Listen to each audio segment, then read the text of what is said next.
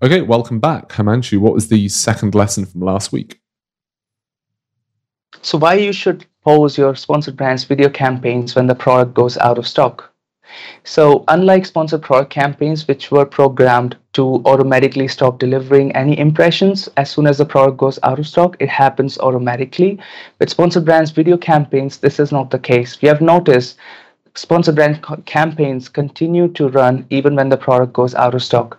Now, it makes sense for sponsored brands because it's taking the traffic to the landing page where there could be other products as well. But the same thing for sponsored brands video when there's only one product advertised could be risky as you might end up losing your clicks customers uh, or shoppers who are looking for the product to buy instantaneously, they would be clicking on your product just to later realize that it is not there in stock. So it only results in wasted spend, and we have seen that as um, we have seen that as well, where the uh, ROAS going down really badly when this really happened.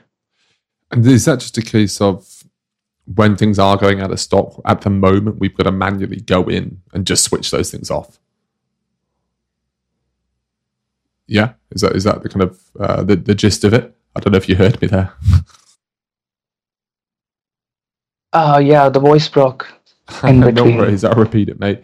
I was just saying, is the gist of it when when you are running out of stock on some ASINs, going into those brand video campaigns manually and turning them off for now until there's a, a change in that um, process? Yeah, I think we need to do that manually now. We go and post those campaigns. If I got your question right. Yeah, it was. That was um, spot on. Um, okay, what was lesson number three? Okay.